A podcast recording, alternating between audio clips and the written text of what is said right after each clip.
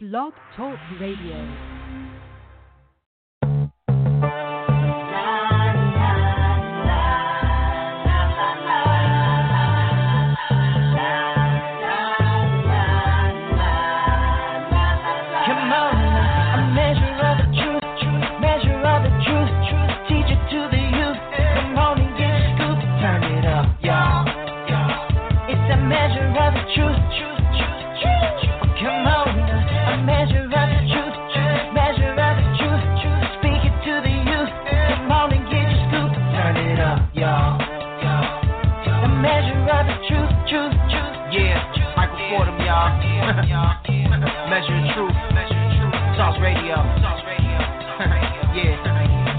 Stations out there, they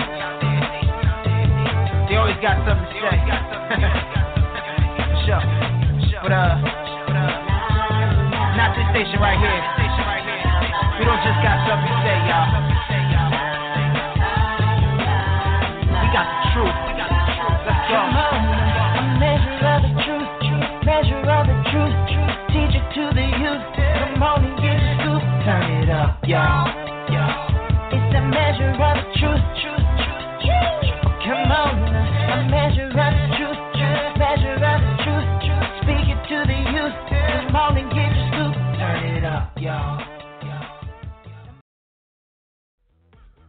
Welcome, truth seekers. You're listening to A Measure of Truth on blogtalkradio.com, and I'm your host, Michael Fordham. Look, if you've just clicked the link on my webpage, or you're listening on blogtalkradio.com, or even the Blog Talk Radio player on my Facebook page, and you want to call in live, look, we'd love to talk with you. Here's the number 347 326 9470.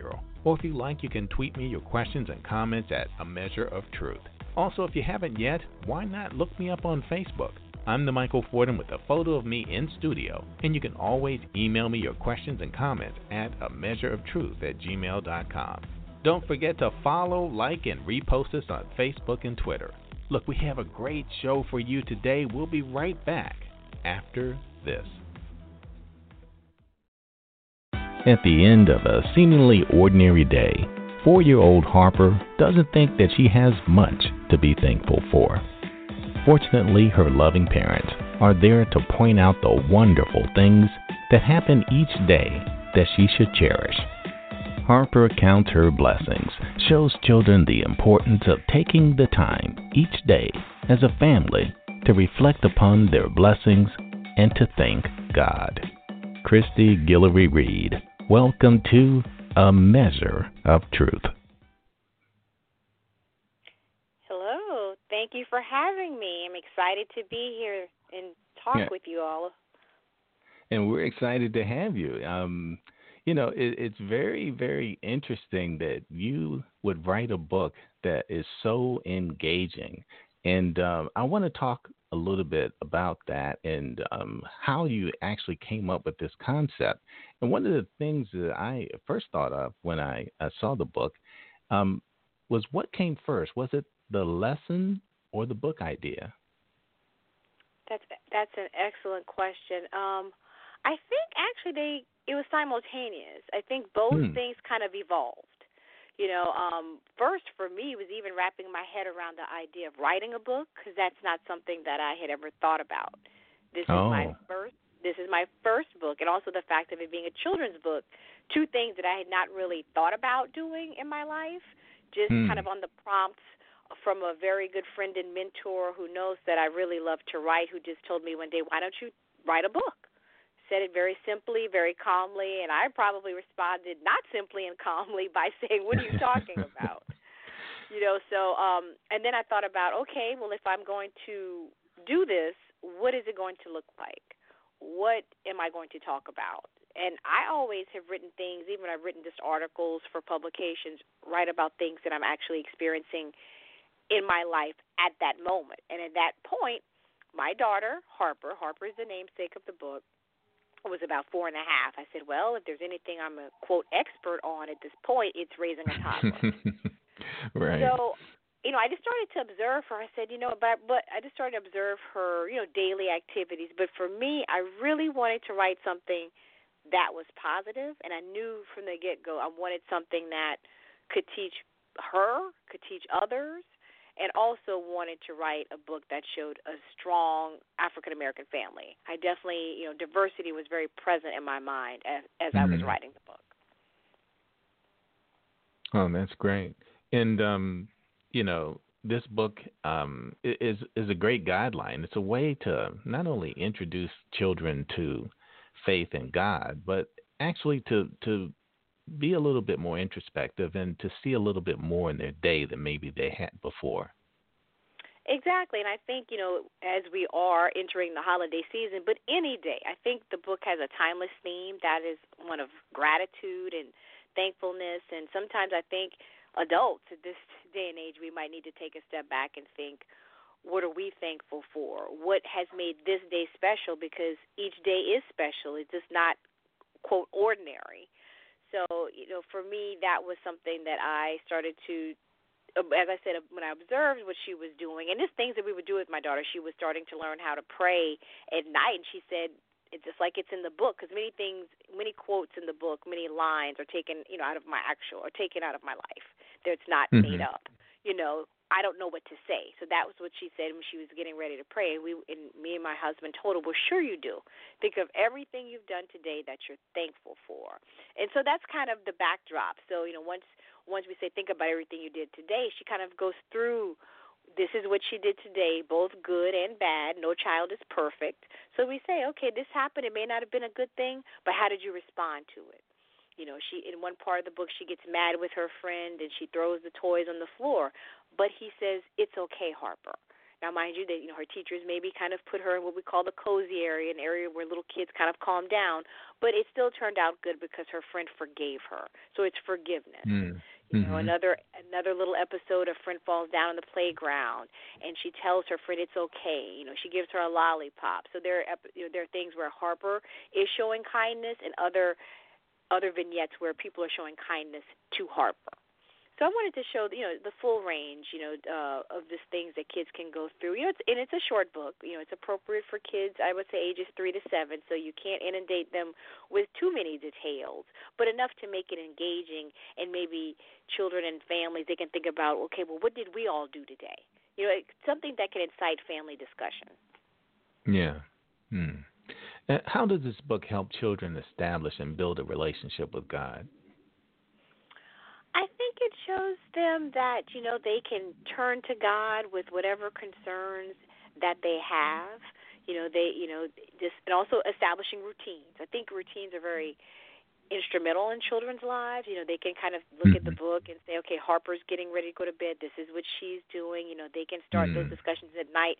Let let us as a family pray together, or our families can teach their children. Okay, well, if the child is praying, these are some things you may want to pray for. You know, your you know your classmates, your family, but just kind of showing them, I think, how to begin that discussion with God. You know, as for the specifics, you know, each family is different. You know, and I'm I didn't want the book to proselytize or you know say it's a very particular religion but i think it's beginning those conversations beginning to have a relationship with god wow and um i think that's a great point. and um just tell us how important do you think it is for parents to take the time and extra effort to incorporate faith lessons in a child's day-to-day learning I think it's I think it's very important. I get I think it gives children a sense of like the it, it kind of answers the question. There's something more than just us.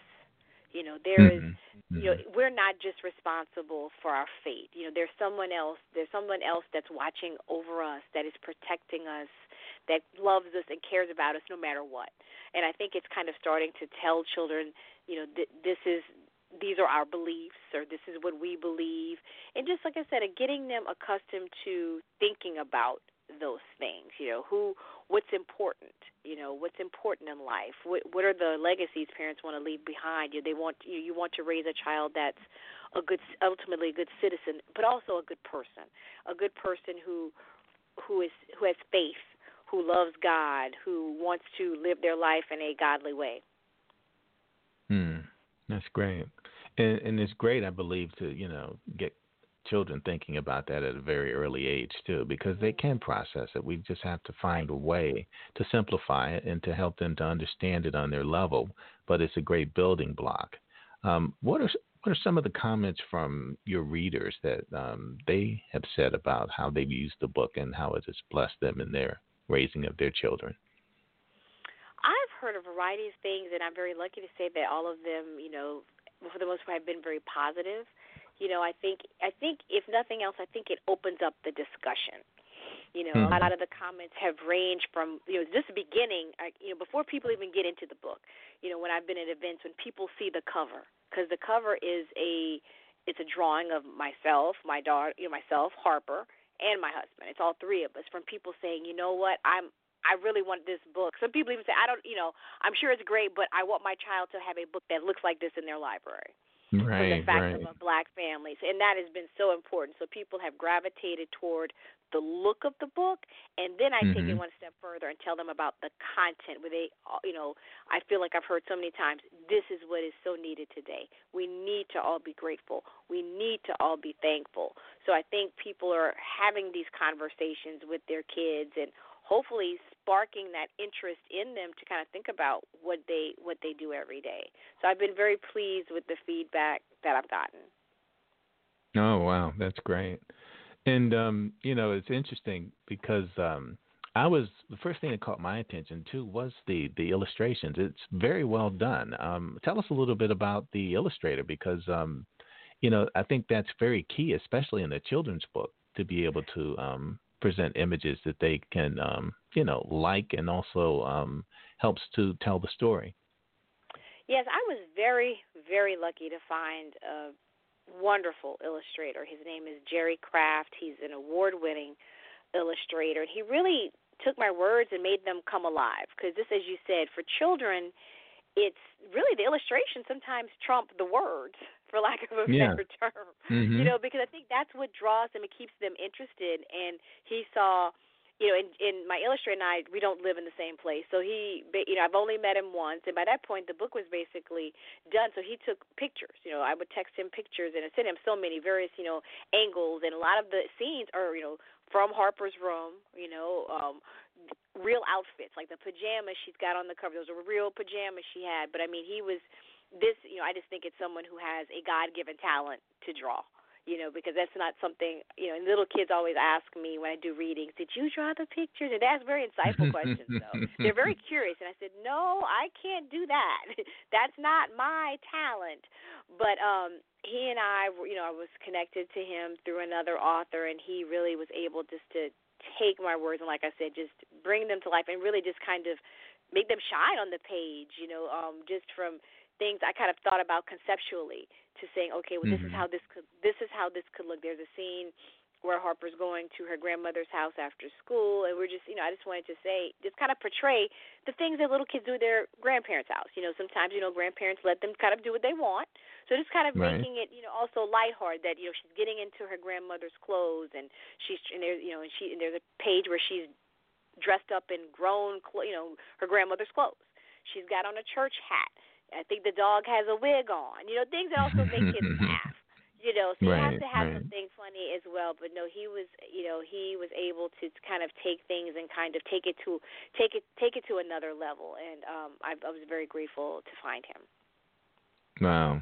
And um, is there another book in the works? Because it seems like this really kind of fell in your lap and you know just taken from the things that are around you in your day-to-day life and real life situations and you know you never run out of those. Are, are you thinking of another book? I definitely am yeah and i think you kind of hit the nail on the head it kind of fell into my lap. It's one of those things where you do something the first time and then you look back and you don't realize how naive you are because i just kind of i tell people i wrote kind of in a vacuum you know, it's mm. it's not like I am now where I'm connected to other authors. You kind of see what people put out their social media.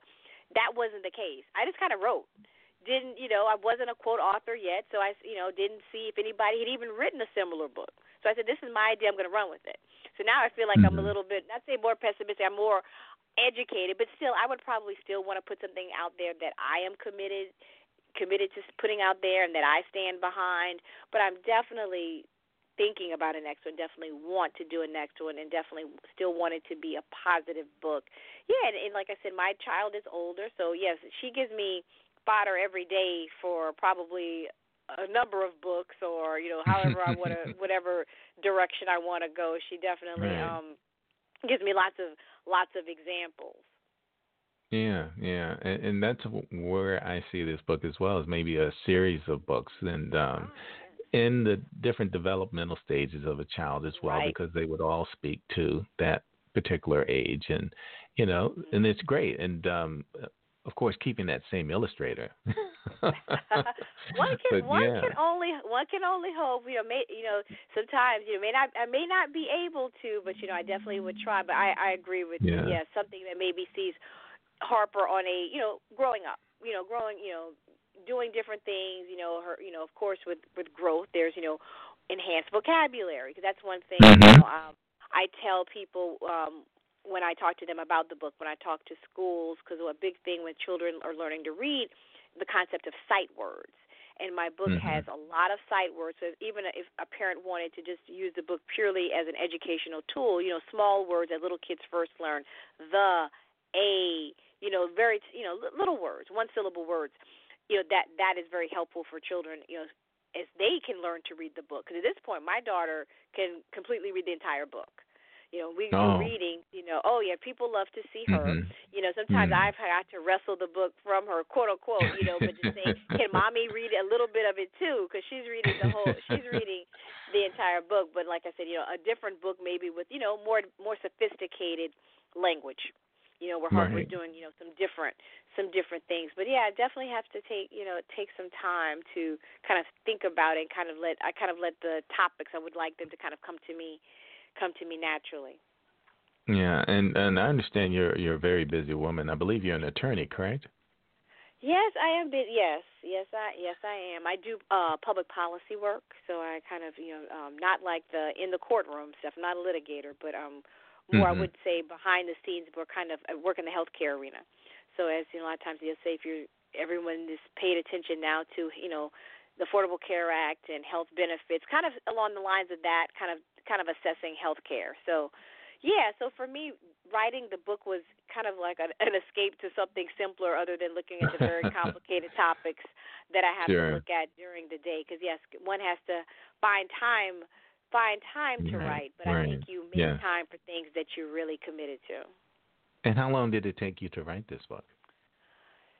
And actually, the words it didn't take that long. I think what took longer was you know you know making sure the illustrations were the way we wanted. I mean, actually, it's hard Mhm. to you know to think back, but just words. I mean, and I would just maybe do cause, you know, a sentence or two every day because the book's only you know it's not even four you know forty pages probably about a good twenty something pages. I mean maybe uh maybe two months if i had to add add it up but of course that's not eight hours of writing because there might be two sentences on a page but if i devoted fifteen minutes a day to something not not not that long maybe you know a few a few months. But i think it's really again get making sure the illustrations were crisp and the way that i wanted them and making sure you know getting that the visual aspect um took took a while, you know, working in, in collaboration with the illustrator.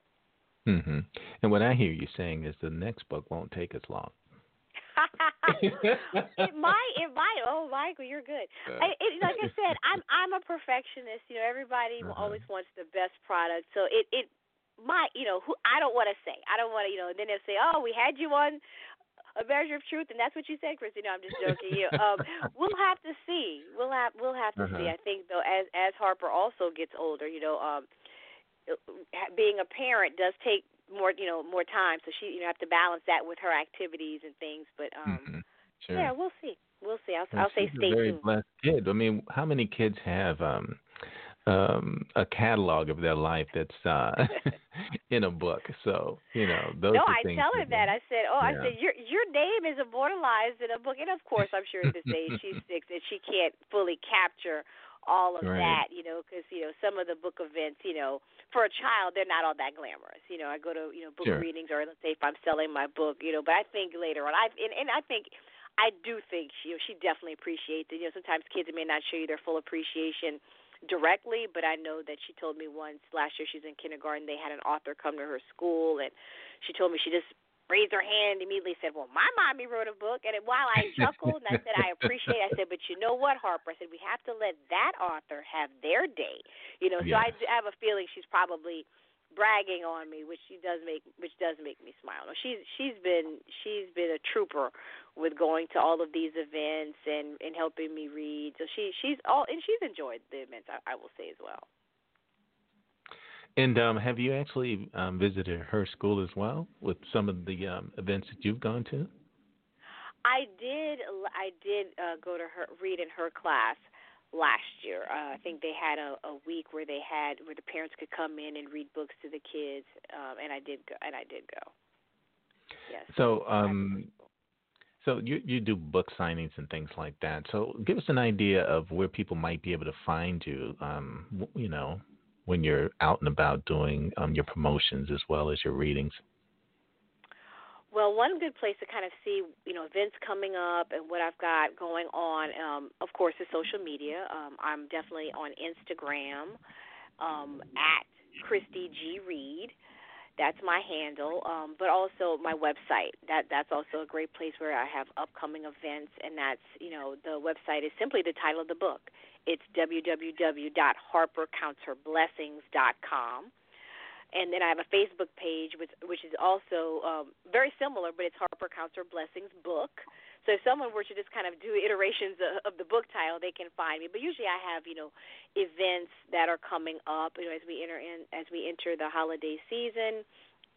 You know I've got some events, but you know they are out of town. But um, I'll definitely be around locally and, and definitely looking to gear up. I'm doing a lot of you know the holiday season, doing some planning for next year as to um, getting some events in place, and I'll definitely be announcing them um, via social media.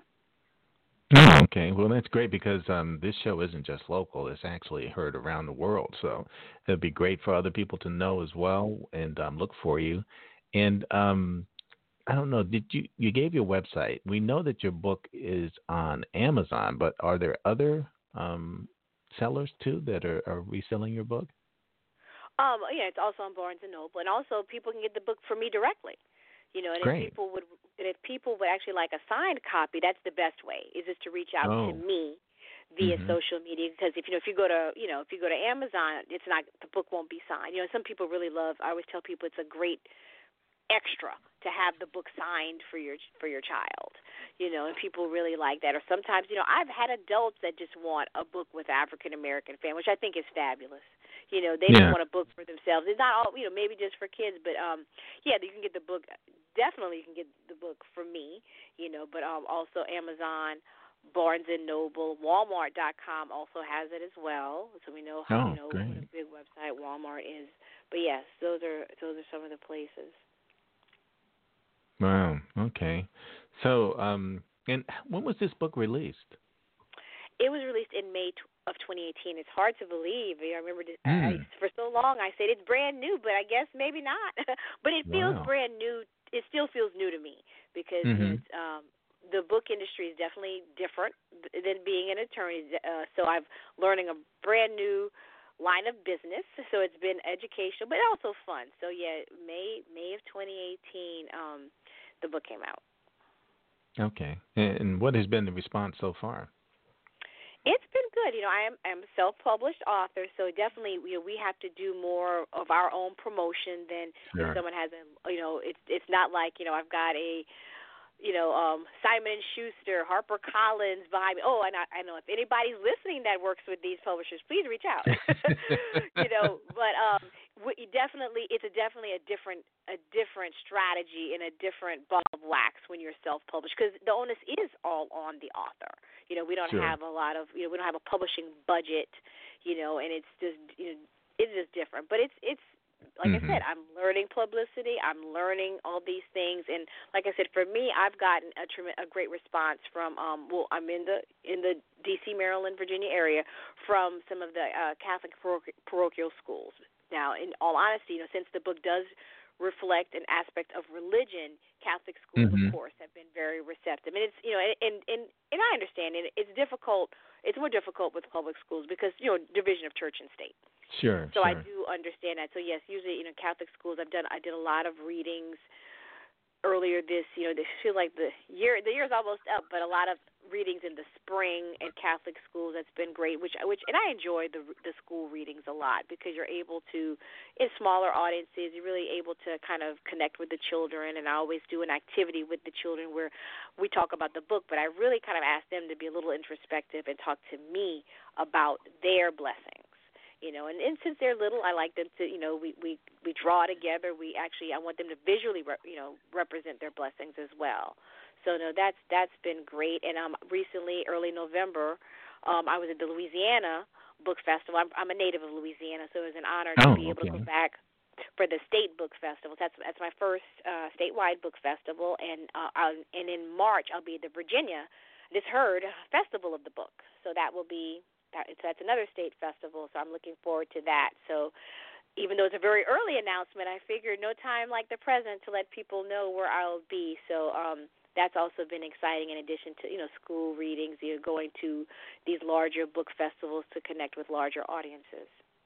Wow, and, that's really really good. Um, you know, the format of the book too has a, an interesting, um, I would just say, format because um, a parent can read this story to their children, but then they can also read into it their own stories exactly. and their own interactions with their children and build mm-hmm. from there. And, and I think that's probably the real jewel of this book and this type of book. Um, and and yeah, that's why I think it. Oh no no. Go right ahead.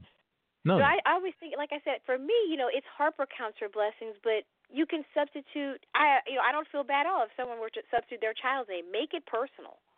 mm-hmm. You know, use Harper as your sounding sounding board. You know, I used Harper because, of course, she's my muse. She she's close to me. But I really, just like you said, parents can say, okay, well, what what did we do today? You know, all of us, adults and children, what did we do today that we're thankful for? And you know, like I said in the beginning, they can use Harper as a milestone. What was Harper like? I do in my readings. I always say, what was Harper thankful for? We talk about that because I also like to make sure the kids are listening. and then we say, I go, I move on. Well, that's what she was thankful for, but what are you thankful for? So I always like to mm-hmm. end it with making it personal. And with children, you hear a variety of things. You know, when I've done readings, you know, a lot of time, and, and some of them, of course, it's it's due to their age, but it shows you that they're thinking. Many times, family comes into play, which is great. You know, family. They'll say parents, grandparents. They'll say my our world. They're thankful for for living on planet Earth. You know, mm-hmm. sometimes it might be. I think I did one right after Halloween, so you can bet they were thankful for candy. So right. it depends, but you know, the kids are very mm-hmm. savvy. They they know what they're thankful for. They they they know what they should be look you know who they should be looking to you know for thanks and you know how to um how to actually you know how to reflect that. So kids are yeah like i said you never can underestimate children. They're they're savvy even at even at the ages of like five. Right right. And and i think that's one of the um, great things about this book and to introduce it it didn't actually state that that this began with your child at the age of four. Is so the parents can really understand the type of lessons that they can start to um, integrate into a child's learning uh, very early on. Right. Right, exactly. I figure that the sooner the better, you know, start these lessons. So it becomes almost ingrained, not like where you're saying, hey, let's talk about our blessings tonight. It's just natural. You know, just, you know, it could be over over dinner. It could just be, you know, on the way home from school. You just kind of, it, it becomes part of your conversation where it's not forced. So you know, it can start feel forced, not forced per se. It feels more formal in the beginning, but hopefully the conversation just become easygoing and just a normal part of your day. And so the concept of this whole book pretty much started with um, teaching Harper how to pray. Is that right? Mm, right. It it began with us just teaching her how to pray and me just kind of wanting to, like I said again, impart a lesson. So I was, you know, mm-hmm. teaching her how to pray, which of course that's always positive, but but kind of saying, okay, in terms of the prayers, what's the message here? And mm-hmm. you know, and maybe not. It's not the specific prayers. It's just the act of recognizing gratitude and thankfulness. So that those are my two catchphrases for this book: gratitude and thankfulness. I think those are just the qualities we all should try to look to incorporate.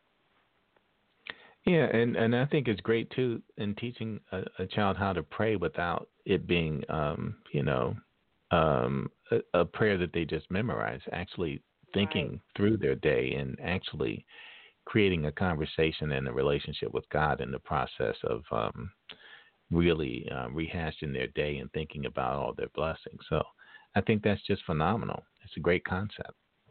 And they'll probably be more apt to do it if it's not something that that's memorized, where they can also Yeah. change it up because everything will change day to day, where they're not just kind of just spouting out words that they were forced to memorize. So I mean, one day, like I said, one day it may be, hey, I did great at school. Another day maybe I didn't do so hot, but here's what I learned from that experience. Because I say hmm I don't want to present a perfect child. Every child has faults. Every child learns. So you learn from mistakes. So I always, you know, so that that's another aspect. Just being honest. You know, just be honest. You know, this is what happened today, and we can learn from it, and we can move on. Yeah, that's great. That's great. Well, um, I, I'm very, very excited about the work that you're doing, and may God continue to bless you and your hands and the work that you've done so far, and how it's touched the lives of so many families. And you know, what a blessing to um, those other families. And um, you know, you can't really do much more than um, give parents tools to to create the new generation of the people who will run this world. And I think it's so important to start early. The children are our future, and everyone that touches a child in the way that you do, you know, you're pretty important on my um, my list in, in my universe here. So, I just thank you Oh. for the work that you've done. Thank you. I, I really appreciate it because it's you know it's always different when you step back and you think about what you've done. Because for me, you know, I've been in, in this book space, the, the head space, for a little while now. So it's Mhm. always different when I can step back and look at the effect of that the book is having. You know, and it, and it it feels good. No, it definitely it definitely feels good when you see a smile on a little one's face that they enjoyed it, or a smile on a parent or grandparent, family friend, you know, whomever, saying, you know what, thank you for what you've done. Because for me, this is my mission. You know, I think we all have service to do in this life, and um, I feel like this is the beginning of a larger part of my service on this planet to Yeah. to because we're all you know we all want to be our best person you know and, and use our talents you know for me I've always liked to write so I'm glad that I can use that talent to to do some good Oh, that's great. Yeah, I, I definitely think you're on it, and um, it's it's just a blessing for us too when we really discover God's purpose for us, and when we just pull together those talents and put something out there, and it's well received. Um, we we just know that we're on the right track, and that's a that's a good feeling in itself. know it it it is. It's it's like I said it makes me I I smile when I always when I talk about the book. I know your listeners can't see me smile but just know just know that I'm I'm smiling because it's it just it make it makes me it makes me happy. And even like I said even on social media I love to I love to hear from people who are interested in the book who have bought the book. You know I know we live in an age where you know people love to comment and a lot of times comments are negative but I've been blessed Yeah. I've I've you know received lots of positive comments so if people find me on social media, you know, and um please, you know, I always say I tell people, please reach out. You know, it, it I like to connect with readers. You know, I don't you know, I don't think any author kind of likes to live in their little glass house, you know, isolated. So I tell people, feel please feel free to um if you've enjoyed the book, let me know. Love love to love to know about it. Oh, great. Well, thank you very much for joining us today. Um, and again, um, you know, we look forward to bigger and better things from you. And um, next time you have a, a new project coming out, you have to come back again and tell us about that as well.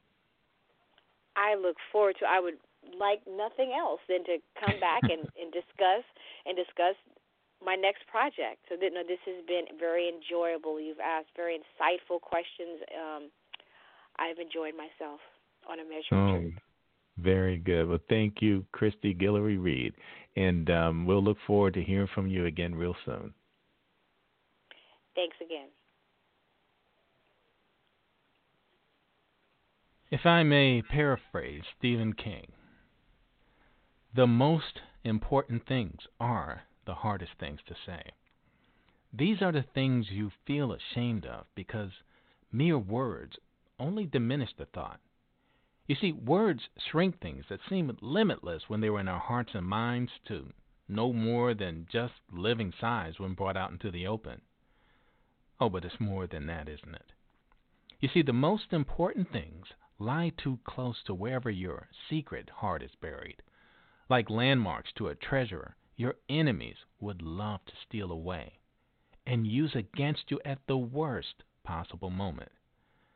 But still, you make revelations that cost you dearly, only to have people look at you like you're crazy, not understanding what you've said at all or why you thought it was so important that you almost cried when you were saying it.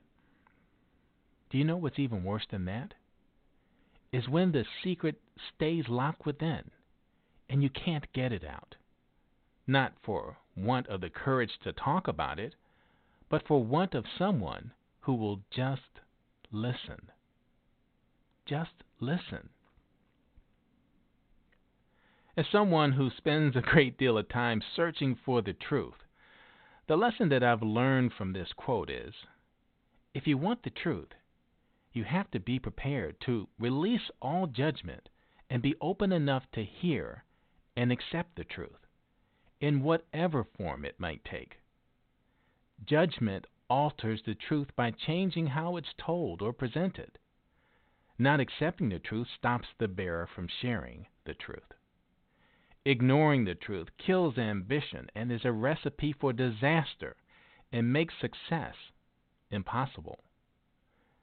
We all, over the years, have learned to guard ourselves against deception, but I've also come to realize that in most cases, you don't even have to discover or discern the truth. You just have to let it be and see it for what it is. Maybe you have a story too. It doesn't have to be just like the one we've heard.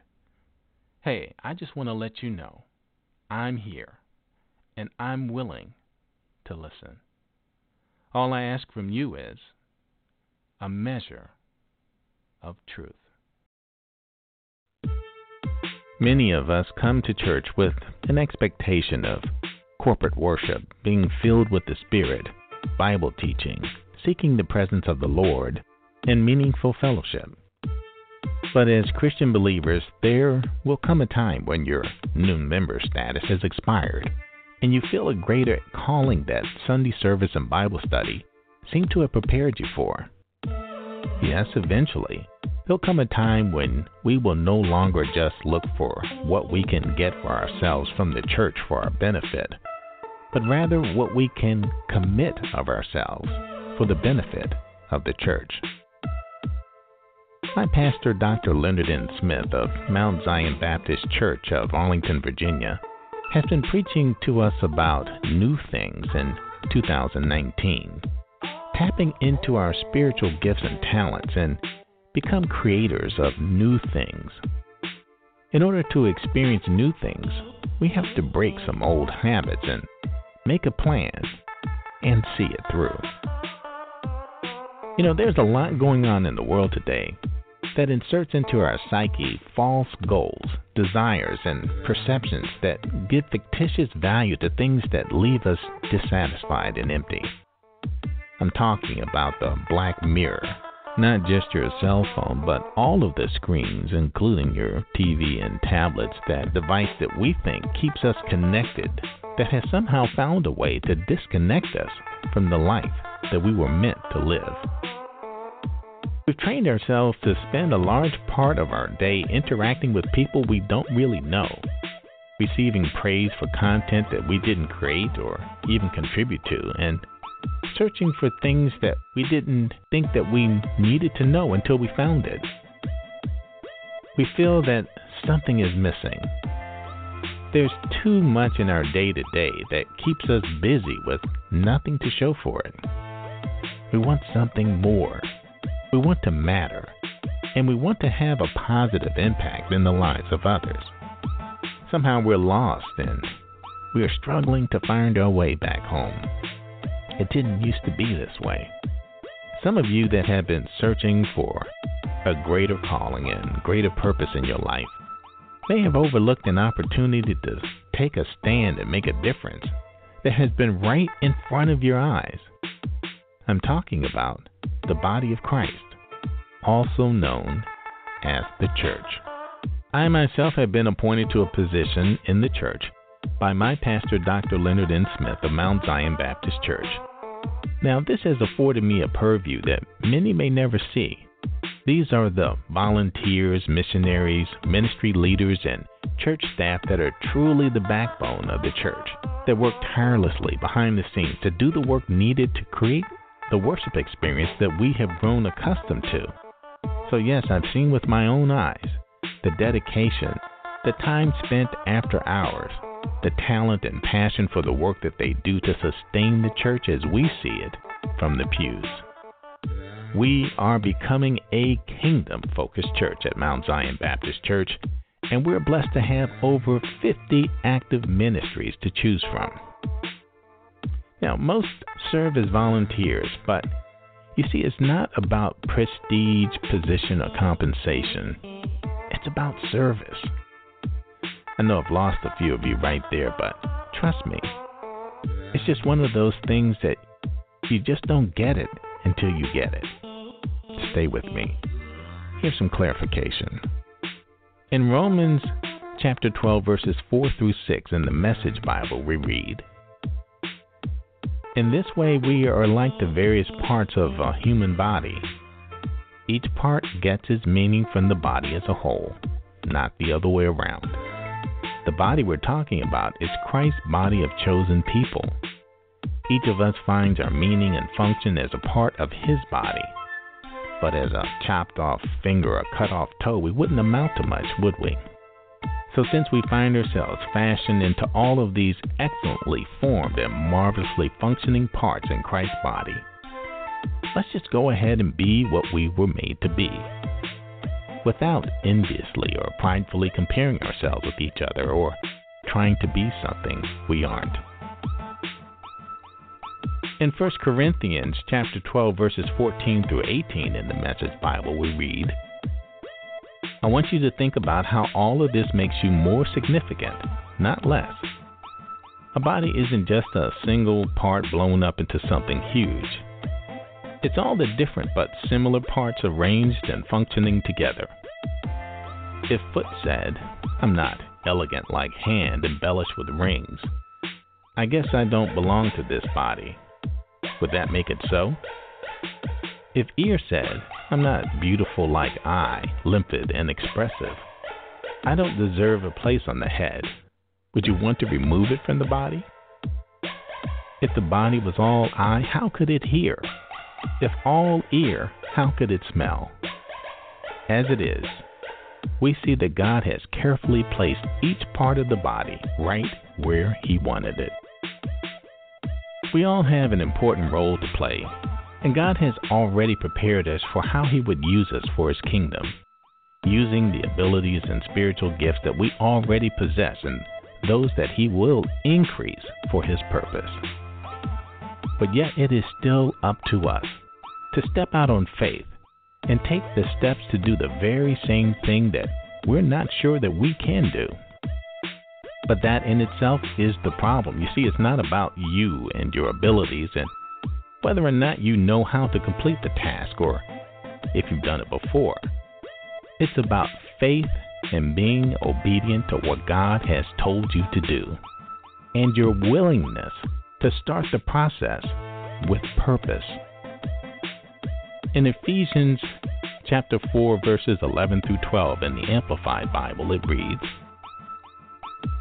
"And his gifts to the church were varied, and he himself appointed some as apostles, special messengers, representatives, some as prophets, who speak a new message from God to the people, some as evangelists, who spread the good news of salvation, and some as pastors and teachers to shepherd and guide and instruct. And he did this to fully equip and perfect the saints, God's people, for works of service to build up the body of Christ, the church. You see, when you use the spiritual gifts and abilities to serve, it's truly a blessing to see how far you can take them. Your true blessing is in pleasing God and in seeing Him expand on the gifts that He has instilled in you to be a blessing to others. In Ephesians chapter 2, verse 10 in the Amplified Bible, it reads For we are His workmanship, His own masterwork of art, created in Christ Jesus, reborn from above, spiritually transformed, renewed, ready to be used for good works which God prepared for us beforehand, taking paths which He set, so that we would walk in them, living the good life which He prearranged and made ready for us. 1 Corinthians chapter 12 verses 4 through 6 in the Amplified Bible says, Now there are distinctive varieties of spiritual gifts special abilities given by the grace and extraordinary power of the Holy Spirit operating in believers. But it is the same Spirit who grants them and empowers believers. And there are distinctive varieties of ministries and service, but it is the same Lord who is served. And there are distinctive ways of working to accomplish things, but it is the same God who produces all things in believers inspiring, energizing, and empowering them. Well, before I go, I just want to thank all of you for the work that you do. Not just at Mount Zion Baptist Church, but at all churches that represent the body of Christ. I see you. I love what you do, and I admire your service and commitment. I just wanted to take a minute to help you push past the noise and remember from where your blessings flow. Well, enough talk. Let's get back to work. You just needed a minute to shake it off, gather a moment of clarity, and refocus on a measure of truth. I have told this story before, but it, it looks like it might need some updating. This all started with a sermon my pastor, Dr. Smith, preached on one Sunday morning on joy. As they often do, his sermons have a resounding impact and have an interesting way of manifesting its lesson in my day to day life. Some time ago, on my way home, I was stopped at a traffic light just before entering my neighborhood, and I was thinking to myself just how much better my commute was than it was the day before earlier that week, I took my usual shortcut behind the mayor's office, and this was some time before our D.C. mayor, Vincent Gray, was in office. My wife and I saw then Mayor Adrian Fenty in his new smart car, and he waved at my wife and I, but I couldn't get my camera out fast enough, and I missed a great photo opportunity. So the very next day, being better prepared, I tried again. But the weather was bad, and, of course, so was the traffic. And I got stuck behind the mayor's office for over 20 minutes. When I got home, I was so beat. I went straight to my office and got myself a 40 minute acupressure infrared heat massage, and that brought me back to life. But today, traffic was a breeze. And at the traffic light, I happened to look over to the car next to mine, and I saw a beautiful three year old little girl staring out of the window in her car seat in a daze. I smiled as I thought about how wonderfully simple our lives were back then when we were children. Then she noticed me and she smiled back, and I looked away to see if the light had changed. And when I looked back, I smiled again and saw her looking at me, and then she started laughing hysterically only the way a three year old could. So I laughed as she laughed, and the light turned green, and I waved goodbye and proceeded home. And as I was driving, I thought to myself, you know, that would have occurred just yesterday, even after my 90 minutes in traffic, that would have been all I needed to snap me back to life. A three year old smile versus my expensive massage bed. Well, the kid wins hands down. On the drive through my neighborhood, I had an epiphany. How many things have I placed in my life to make up for not taking the time to really enjoy all the simple joys life has to offer? Well, I'm sure I'm not the only one. Many of us have forgotten how to enjoy and appreciate the little things, or even the small steps of our accomplishments, or the little likes in our relationships, or the small things in life that bring us joy in the pursuit of things that would bring us greater happiness. We have become impatient and always looking ahead to the thing that brings us what we perceive to be the source of our happiness. Webster's defines joy as the emotion evoked by well being, success, or good fortune, or by the prospect of possessing what one desires. Be careful in life that you do not lose your joy. Research shows that if you do, the loss of good health is not far behind. Take time out to enjoy the little things. Rejoice in reliving life's joys through sharing them often with others and take a moment to relax in your moment of peace through your joy instead of the empty pursuit of pleasure. If you ever lose sight of life's joy, take every step in your power to reclaim it as soon as possible. Your first step to reclaim true joy in life is to just look to God. He's always willing to show His glory to all who are willing to seek. Just take a moment to look, and you will find His joy all around you. But if you still need a starting point, just look in the eyes of a child. The younger, the better. There you will find true joy, or in other words, joy and the measure of truth. My friends, we should not all try to become teachers. In fact, teachers will be judged more strictly than others. All of us do many wrong things, but if you can control your tongue, you are mature and able to control your whole body. By putting a bit into the mouth of a horse, we can turn the horse different directions. It takes strong winds to move a large sailing ship, but the captain uses only a small rudder to make it go in any direction.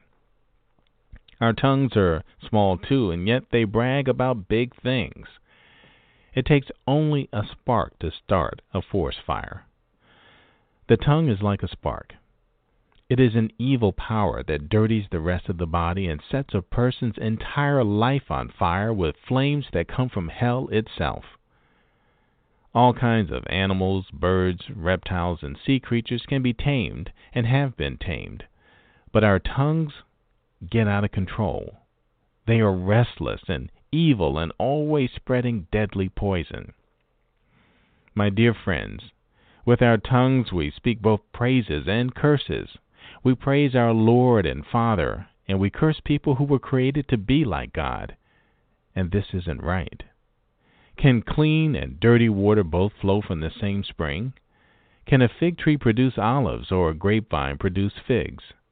Does fresh water come from a well full of salt water? Are any of you wise or sensible? Then show it by living right and by being humble and wise in everything you do. But if your heart is full of bitter jealousy and selfishness, don't brag or lie to cover up the truth. That kind of wisdom doesn't come from above. It is earthly and selfish and comes from the devil himself. Whenever people are jealous or selfish, they cause trouble and do all sorts of cruel things. But the wisdom that comes from above leads us to be pure, friendly, gentle, sensible, kind, helpful, genuine, and sincere. When peacemakers plant seeds of peace, they will, harvest justice. Wisdom from the Apostles from James 3. And without compromise, a measure of truth.